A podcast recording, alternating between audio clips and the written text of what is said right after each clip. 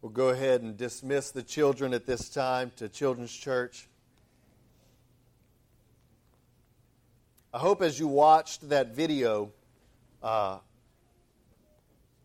your mind was, was maybe reminded of Old Testament stories, maybe reminded of, of different, different stories from the Old Testament that, that all of a sudden were made new.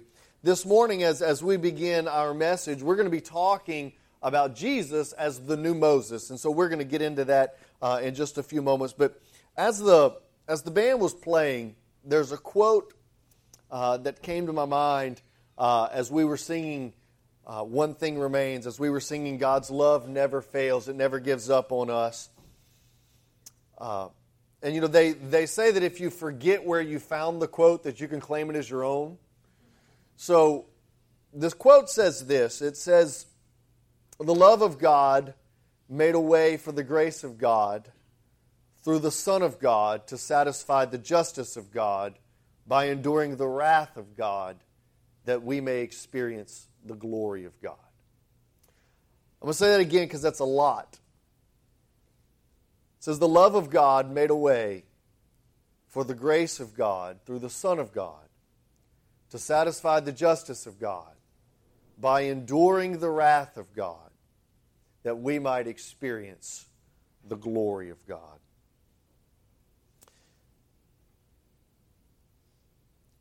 You know, whenever I began preaching, I was 23 years old. Uh, and now I'm 37 years old. And the more, the more I've learned about the God of grace, the more I understand about the love of God. The more I understand that He is a God who is rich in loving kindness and abounding in grace and mercy. And through the person of Jesus, He demonstrates that grace and that love to us. And it is true, His love never gives up on us. It never fails. No matter what we've done, no matter what we will do, His love never gives up on us.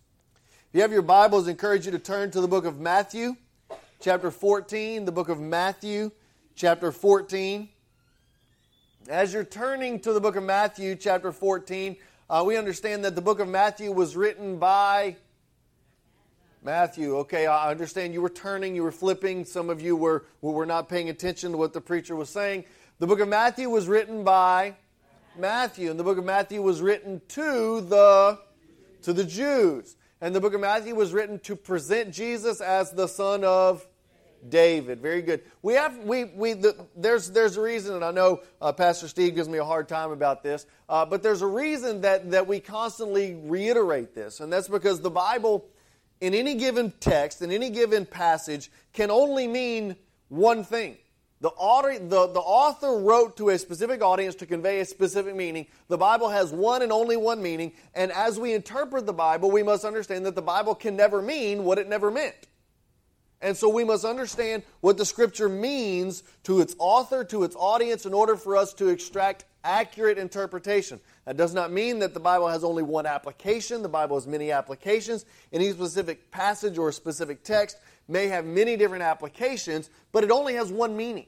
And so we must understand what Matthew meant when he was writing to the Jewish people to present Jesus as the Son of David. And this particular passage that we're going to be reading this morning has a very specific theme that I want us to extract. So, Matthew chapter 14, verses 13 through 21. Now, when Jesus heard it, he withdrew from there in a boat to a lonely place by himself. And when the multitudes heard of this, they followed him on foot from the cities. And when he went ashore, he saw a great multitude and felt compassion for them and healed their sick. And when it was evening, the disciples came to him, saying, This place is desolate, and the time is already past. Send the multitudes away that they may go into the village and buy food for themselves. But Jesus said to them, They do not need to go away. You give them something to eat. And they said to him, We have here only five loaves and two fish. And he said, Bring them here to me. Ordering the multitudes to recline on the grass, he took the five loaves, two fish, and looking upward towards heaven, he blessed the food, Breaking the loaves, he gave them to the disciples, and they gave to the multitudes. And they all ate and were satisfied. And they picked up what was left over of the broken pieces twelve full baskets. And there were about 5,000 men who ate aside from the women and children. Let's pray. God, as we examine your word, Lord, may we hear what you have to say this morning. May we hear your, your truth. May we hear from your Holy Spirit this morning. Lord, may you speak to our hearts. May you convict us of our sin. Lord, Lord, may you find us repentant, desiring to be obedient. In Jesus' wonderful name we pray.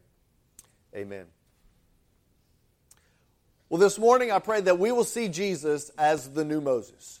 And, and you're going to read this passage and you're going to say, okay, preacher, I've read this a dozen times. It doesn't say anything about Moses in there. Where are you going with this? Well, I want us to understand what this passage would have to do with Moses. What would Matthew's audience have heard when they're reading this passage or when they're hearing this passage? Because remember, the gospel message, the, the gospels, there are four different gospels. Matthew writes a gospel, Mark writes a gospel, uh, Luke writes a gospel, and John writes a gospel. And all of them are chronicling the life of Jesus, but they're all presenting a different theme. They're all presenting Jesus in a different light. There's a reason why some gospels omit certain parables or certain stories, certain miracles. There's a reason why the Gospel of Luke presents Jesus' birth and he's visited by shepherds and he's being born and laid in a manger. And there's a reason why Matthew's Gospel has Jesus visited not by shepherds but by magi, by men of uh, men of great wealth and great influence and great power, and that they bestow upon him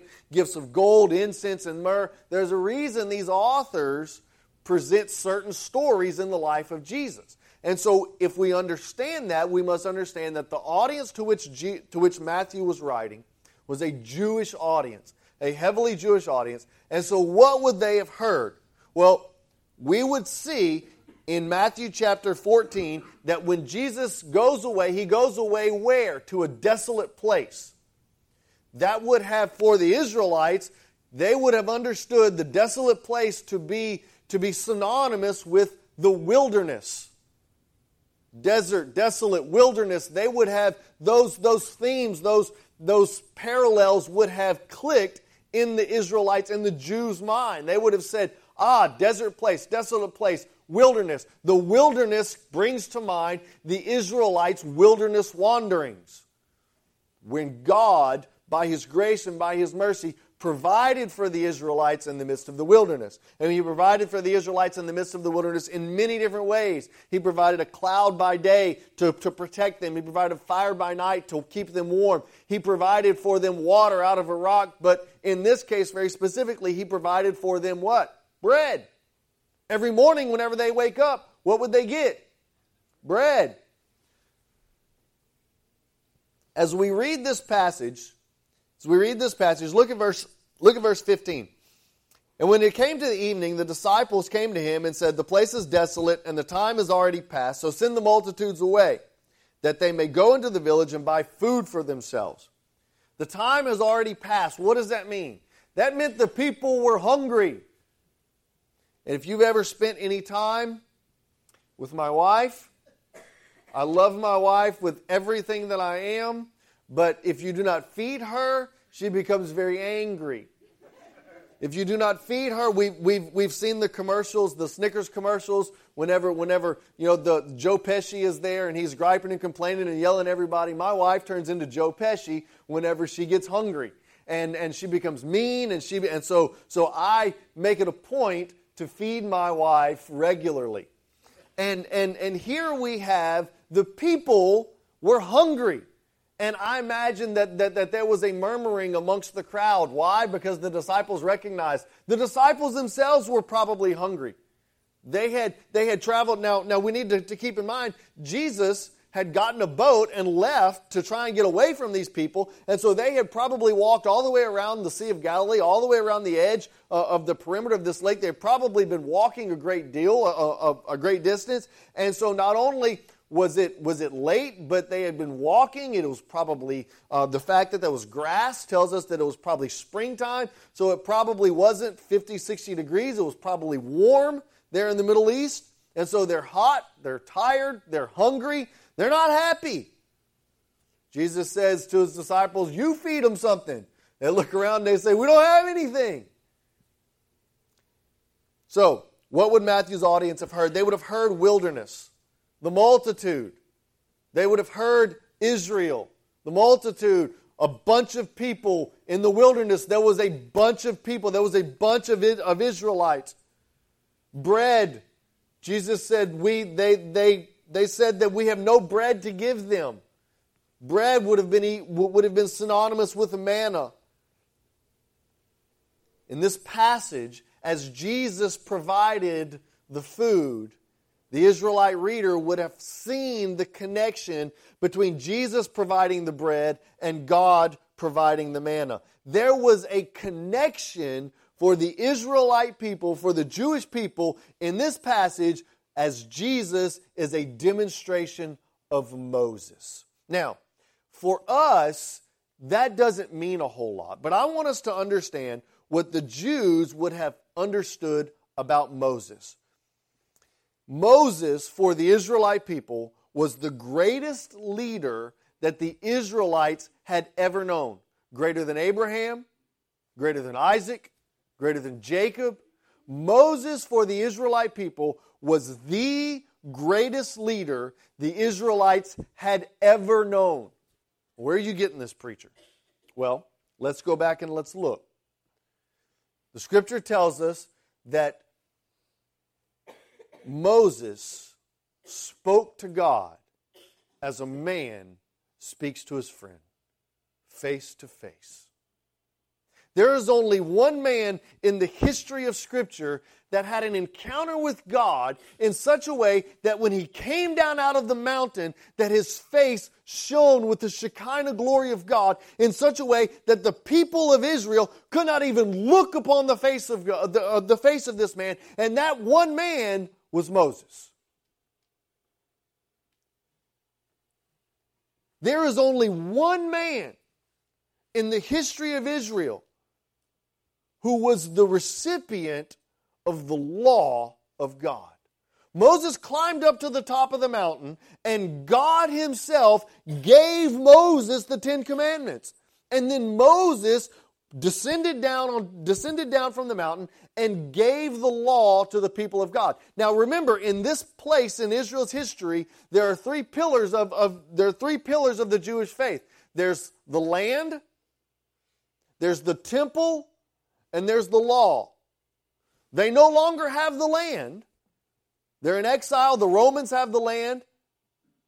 They are strangers in a strange place. The temple has been destroyed in 586 by the Babylonians. So the only thing that is left is the law. And who is the giver of the law? Moses. Moses.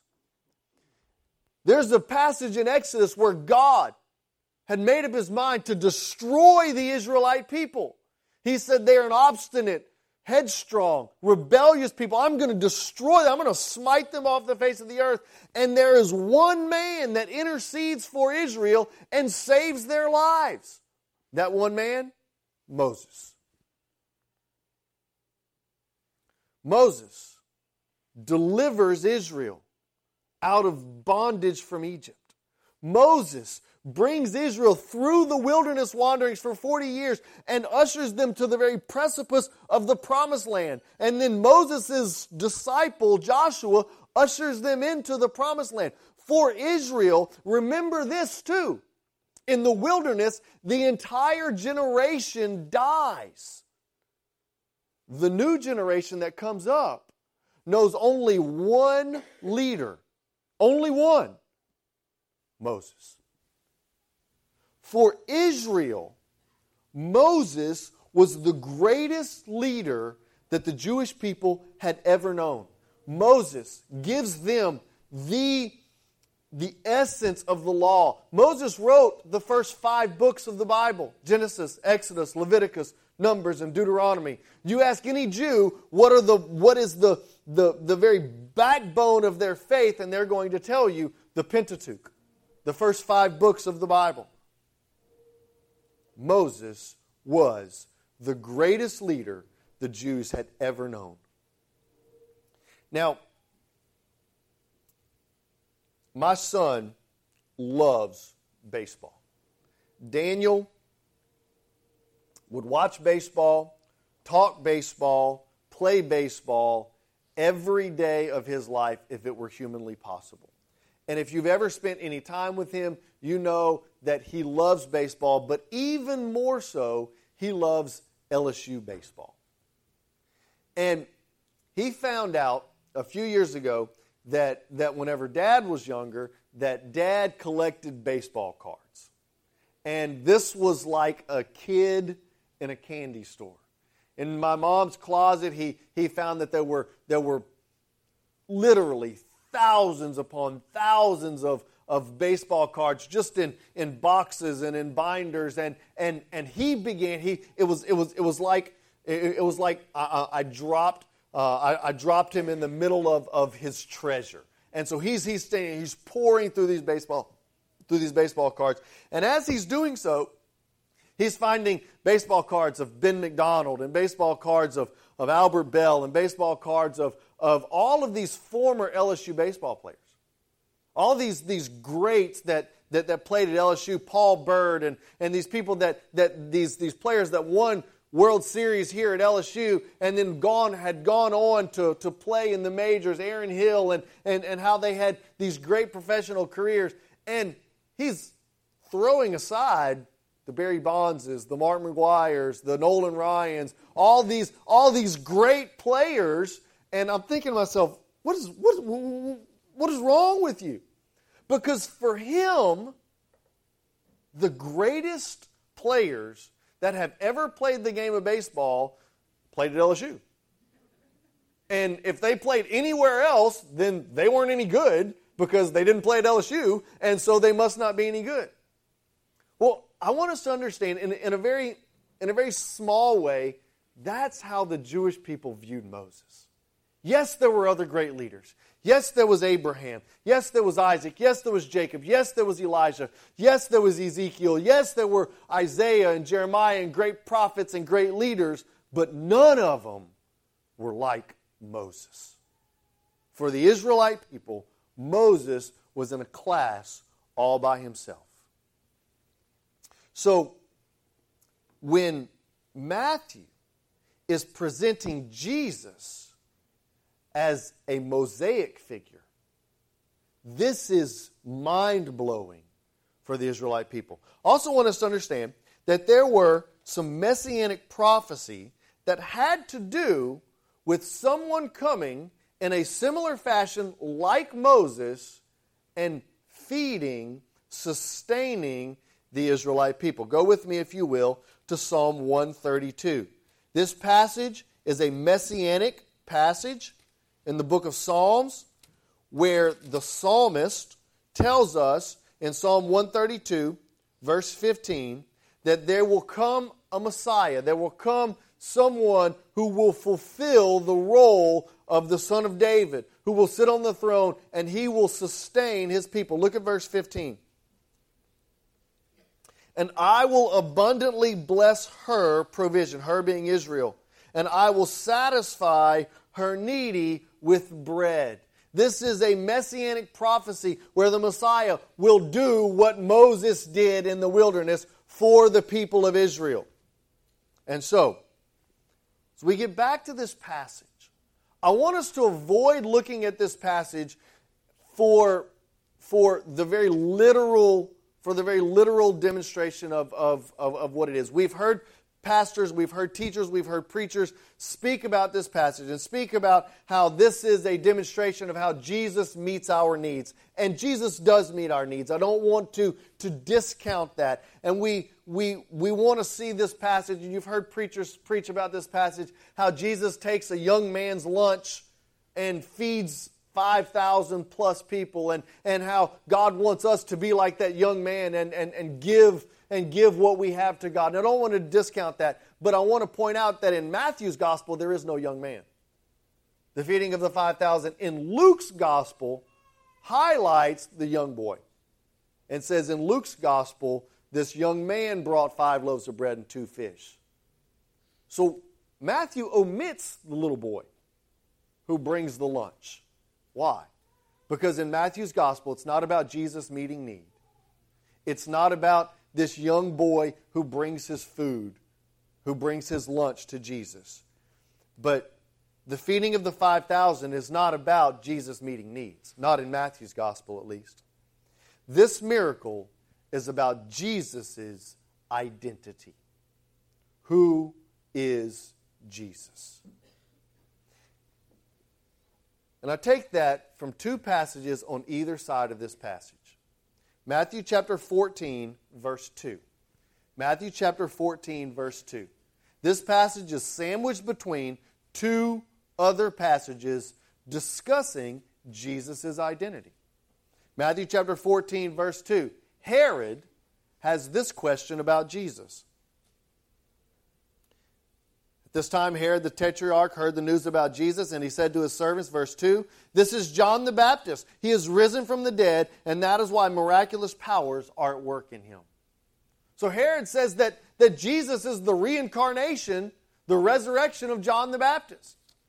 And if you go to John, I'm sorry, Matthew chapter 14, verse 33, on the other side of this passage, Jesus is going to walk on water He's going to meet his disciples out in the middle of the boat, and his disciples are going to have this to say about Jesus' identity. Matthew chapter 14, verse 33. And when they got in the boat, the wind stopped. Verse 33. And those who were in the boat worshiped him, saying, You are certainly the Son of God. And we'll see in just a couple of verses, a couple chapters later, Matthew chapter 16 Matthew tells us the confession of Peter that you are the Christ, the Son of the living God. And so this whole section of Matthew really deals with the identity of who Jesus is. And so I believe that this passage in Matthew chapter 14 answers the question for the Jewish people who is Jesus? Also, want us to point out not only who is Jesus, but who is Jesus for the Jewish people. There are going to be two feedings in the book of Matthew feeding of the 5,000 and feeding of the 4,000. This is not the same miracle done twice, this is two separate miracles. In the first miracle, Jesus feeds 5,000 men, women, and children. We don't know how many were there. And at the end, he picks up how many baskets? 12. The Jewish people would have heard that number 12, and what would they immediately have associated that number with? The 12 tribes of Israel. The 12 disciples, God, Jesus took 12 disciples. Why did Jesus take 12 disciples? Because whenever, whenever God allocated the land, he allocated it to the 12 sons of Jacob, to the 12 tribes of Israel. That number 12 would have been synonymous, and there was, a, there was definitely an illusion and a connection for the Jewish people. When Jesus feeds the 4,000, he picks up not 12 baskets full, but out of the excess, Jesus picks up, the disciples pick up seven baskets. Seven being the number for perfection or the number for, for completion. 7,000, the feeding of the 4,000, is going to be synonymous not for the Israelite people, but for the Gentiles, for all of the world. And so here, this 12 baskets that are picked up is clearly an allusion to the 12 tribes, and it's not lost upon the audience. It's not lost upon those readers of Matthew's gospel. Jesus is redefining Israel. He is redefining Israel. Who is there that is amongst the multitudes? It is those people who have followed him, those people who have left all and gone out into the wilderness to follow Jesus. Jesus is redefining Israel. Romans chapter 2. Paul picks up on this theme. Go with me, if you will, to the book of Romans, chapter 2. Paul picks up on this theme of redefining Israel. And as he's talking, as he's presenting the gospel to the church in Rome, look at what he says in Romans chapter 2, verse 29, as he himself redefines Israel. Verse 29, it says, But he is a Jew who is not one who is, in, who, one who is inwardly circumcised, not that which is of the heart, by the Spirit, not by the letter, and his praise is not from men but from God. So Paul talks about circumcision not being of the flesh, but being of the heart. And he himself, Paul, is redefining Israel, not of ethnicity and bloodlines, but of faith. We are justified not because of who we are, but because of whose we are. So, Jesus takes this time to redefine Israel. He takes this time for his audience here in Matthew chapter 14 to present himself as a new and better Moses. So, Jesus takes this time, performs this miracle. I want us to see the comparison for Jesus and Moses.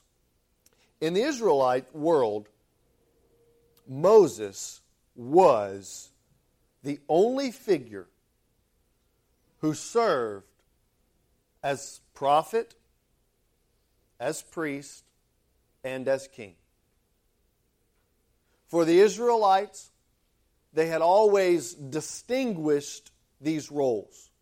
There were prophets like Isaiah, Jeremiah, and even under the monarchy, Nathan, Samuel, these prophets that spoke on behalf of God.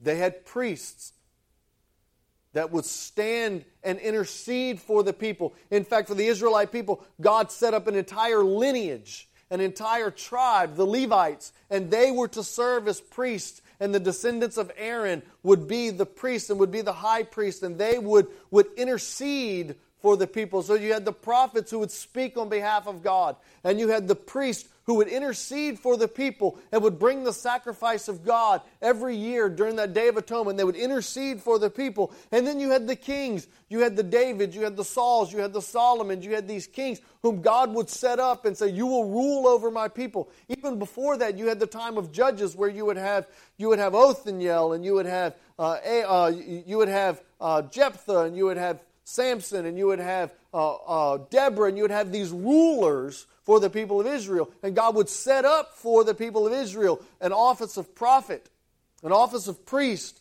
and an office of king. But there was one man in the Old Testament who, for all intents and purposes, filled all three roles. That was Moses. When he led the people out of bondage, he went up onto the mountain. He heard from God he came down off from the mountain and he spoke, Thus saith the Lord. He was prophet. As God makes a decision to smite and destroy all of Israel, Moses intercedes for his people. He goes to God on behalf of his people. Moses is their priest. Moses is their ruler as they're in the wilderness. They bring all of their concerns, all of their questions, all of their, their legal disputes to Moses. And we see in the book of Exodus that Moses sets up, sets up governorships and sets up courts and sets up civil law for the people. Why? Because he is their king. He is their ruler. While he has not the title of monarchy, he certainly serves that role. Moses is prophet. Moses is priest. Moses is king. But I want us to understand Jesus in the gospel will replace Moses. He will be a new and better Moses because Jesus is not just a teacher. Jesus says, not thus saith the Lord, Jesus said, I say unto you. You have heard it said, do not commit adultery. But I say to you, Whoever looks at a woman to lust after her has already committed murder in her heart. You have heard it said, do not commit murder. But I say unto you, Jesus identifies himself as the author of authority. Jesus is not just a great teacher, he is the prophet, speaking on behalf of God. John chapter 1, verse 14. And the Word became flesh, and we beheld His glory, glory as of the only begotten of the Father, full of grace and truth. Hebrews chapter 1, verse 3. Jesus is the, the radiance of the Father's glory. He comes with the very authority and the very, the very rule of the Father. He speaks on behalf of God because He is God. Jesus is the intercessor. First Timothy tells us that there is one God and one mediator between God and man, and that is the person, Jesus Christ. As Jesus hung on the cross, he became our sacrificial lamb. He was the intercessor. He was the one who would go before God on our behalf. The scripture tells us that there's an accuser of the brethren, the enemy, and he stands before God constantly accusing us of sin. And the scripture tells us that we have an advocate with the Father. And that advocate intercedes on our behalf. Who is that? Jesus. Jesus is prophet. Jesus is priest. But most of all, Jesus is king. Jesus is king. Philippians chapter 2 tells us, go with me there. Philippians chapter 2, verse 8. Paul encourages the church at Philippi to have the mind of Christ, and then he elaborates on what is that mind of Christ. Have this mind in you, which is also in Christ Jesus. Look at verse 8. And being found in the appearance as a man, he humbled himself by becoming obedient to the point of death, even death upon the cross. Therefore, God has exalted him and has given him the name that is above every name, that at the name of Jesus every knee should bow, both in heaven and earth and under the earth, and at the name of Jesus every tongue should confess. And what are they going to f- confess? That Jesus is Lord to the glory of God the Father. Jesus is a new and better Moses. Moses interceded for the people, Jesus did it better. Moses spoke on behalf of God, Jesus was God. Moses acted as a ruler, as a king for the people. Jesus is the king of all kings. And so, when Jesus performs this miracle of the feeding of the thousands, the Israelites, the Jewish audience, would have seen Moses. They would have seen that, that picture of God feeding the multitudes in the wilderness. And they would have equated the one who is doing this as synonymous with Moses, and then Jesus is going to do it better. Because what happened at the end of the day when they had leftover food? They couldn't keep it. But here, they kept it. Jesus not only gave them what they needed, but he gave them above and beyond far more than they could ever have and that they could ever want. Church, this morning, Jesus wants to be more than you can ever want, more than you can ever need, more than you can ever desire.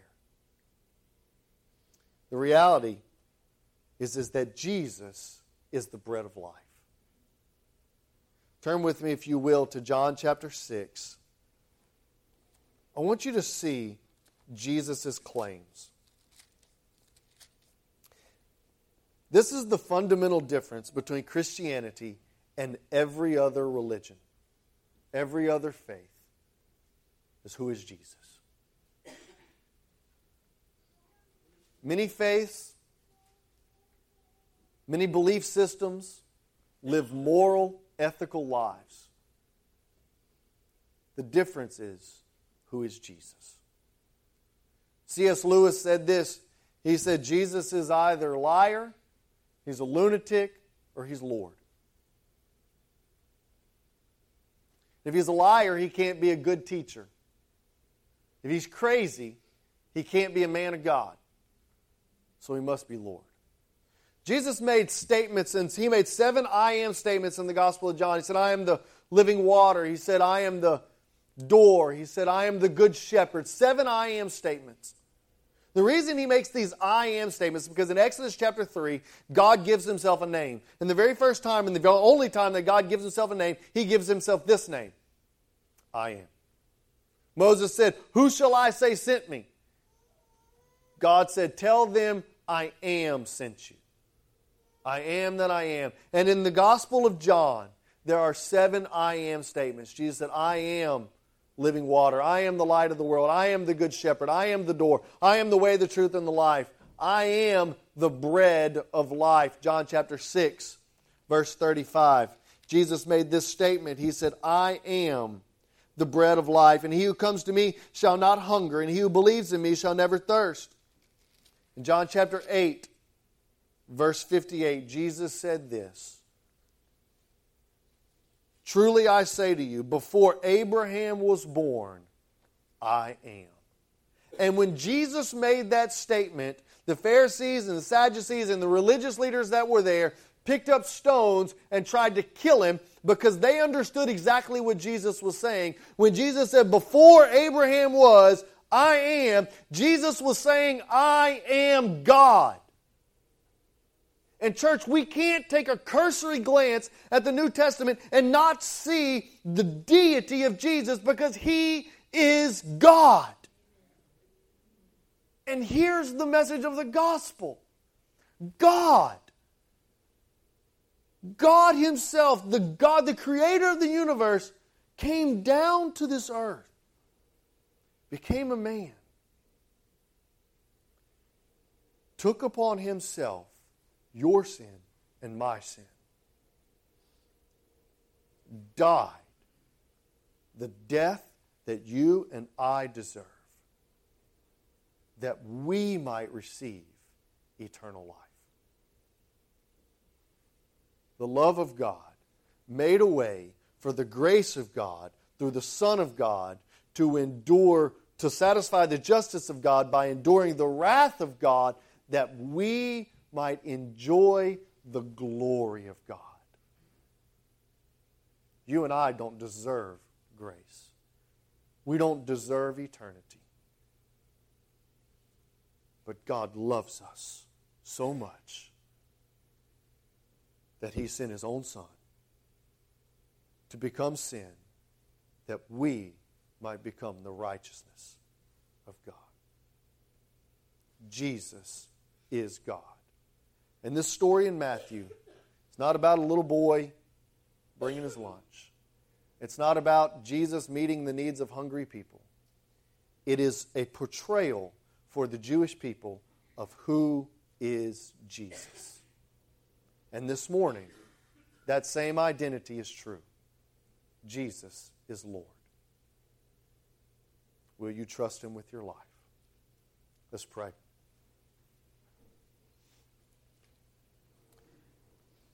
Father, there are those here this morning.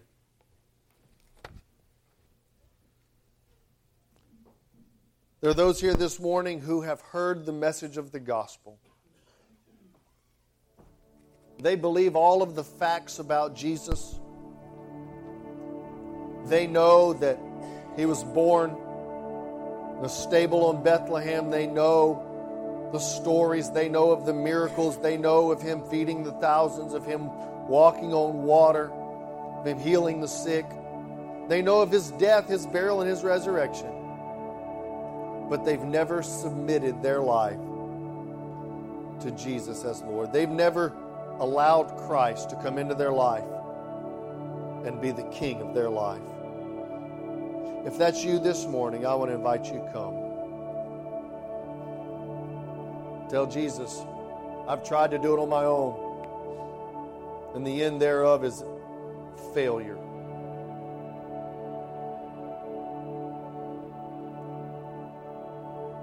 Won't you try letting Jesus be king? Because he is king, he is Lord. There's some of you here this morning who've trusted Jesus as the Lord of their life, accepted him as their Savior somehow we've allowed the worry of this world to take our eyes off of our King. And here this morning, The message of the gospel is to remind us that Jesus is King, that He is Lord. So long as He sits upon His throne, we have nothing to fear. As we go into this time of invitation, maybe you need to come to this altar and pray. Maybe you need to drag someone with you.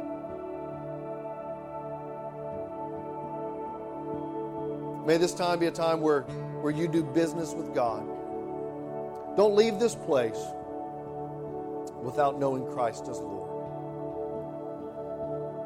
God, we pray your Holy Spirit would have its way in this place this morning. In Jesus' name we pray. Amen.